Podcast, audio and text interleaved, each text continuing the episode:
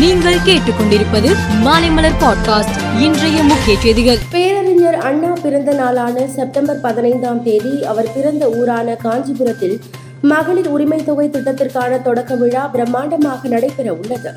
முதலமைச்சர் மு ஸ்டாலின் அங்கு சென்று குடும்ப தலைவிகளுக்கு மாதம் ரூபாய் ஆயிரம் வழங்கும் திட்டத்தை தொடங்கி வைக்கிறார். இதற்கான விழா ஏற்பாடுகளை பிரம்மாண்டமாக நடத்த அரசு சார்பில் ஆலோசிக்கப்பட்டு வருகிறது. உடல் உறுப்பு தானம் தொடர்பாக மக்கள் நல்வாழ்வுத்துறை அமைச்சர் மா. சுப்பிரமணியன் கூறுகையில் இரண்டாயிரத்து பதினைந்தாம் ஆண்டு தமிழக அரசின் மூளை சாவு உறுப்பு மாற்று சிகிச்சை திட்டம் தமிழ்நாடு உறுப்பு மாற்று ஆணையமாக உருவாக்கப்பட்டது.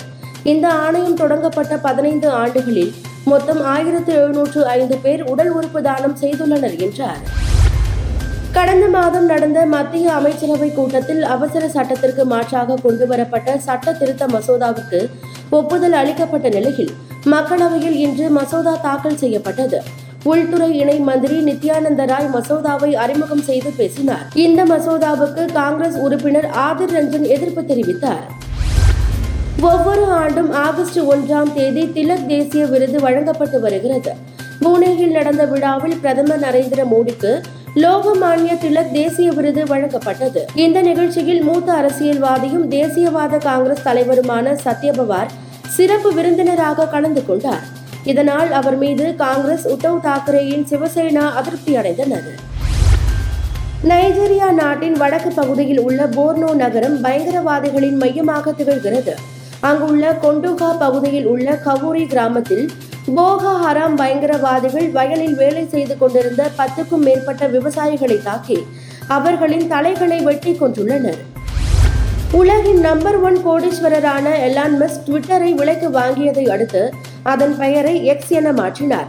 இதனை விளம்பரப்படுத்தும் விதமாக பிரகாசமாக ஒளிரும் வகையில் மிகப்பெரிய எக்ஸ் லோகோ சான் பிரான்சிஸ்கோவில் உள்ள அந்நிறுவன தலைமையக கட்டிடத்தின் மேல் நிறுவப்பட்டது.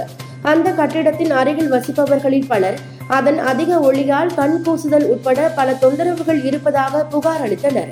இந்நிலையில் இப்பிரச்சனை பெரிதாவதற்குள் எக்ஸ் நிறுவன அதிகாரிகள் லோகோவை மேல்தளத்திலிருந்து தாங்களாகவே அப்புறப்படுத்திவிட்டனர். ஆஷஸ் இரண்டாயிரத்தி இருபத்தி மூன்று டெஸ்ட் கிரிக்கெட் தொடர் இங்கிலாந்தில் நடைபெற்றது. ஆட்டத்தின் கடைசி போட்டியில் முன்னூற்று முப்பத்தி நான்கு ரன்களுக்குள் அனைத்து விக்கெட்டுகளையும் ஆஸ்திரேலிய அணி எடுத்தது. இதன் மூலம் நாற்பத்தி ஒன்பது ரன்கள் வித்தியாசத்தில் இங்கிலாந்தை வெற்றி பெற்று தொடரை இரண்டுக்கு இரண்டு என்ற கணக்கில் சமன் செய்தது. இந்நிலையில் இந்த போட்டியின் இரண்டாவது இன்னிங்ஸில் புதிய பந்தை நடுவர்கள் பயன்படுத்தியது பற்றி விசாரணை நடத்த வேண்டும் என முன்னாள் ஆஸ்திரேலிய கேப்டன் ரிக்கி பாண்டிங் கோரிக்கை வைத்துள்ளார். மேலும் செய்திகளுக்கு மாலை மலர் பாட்காஸ்டை பாருங்கள்.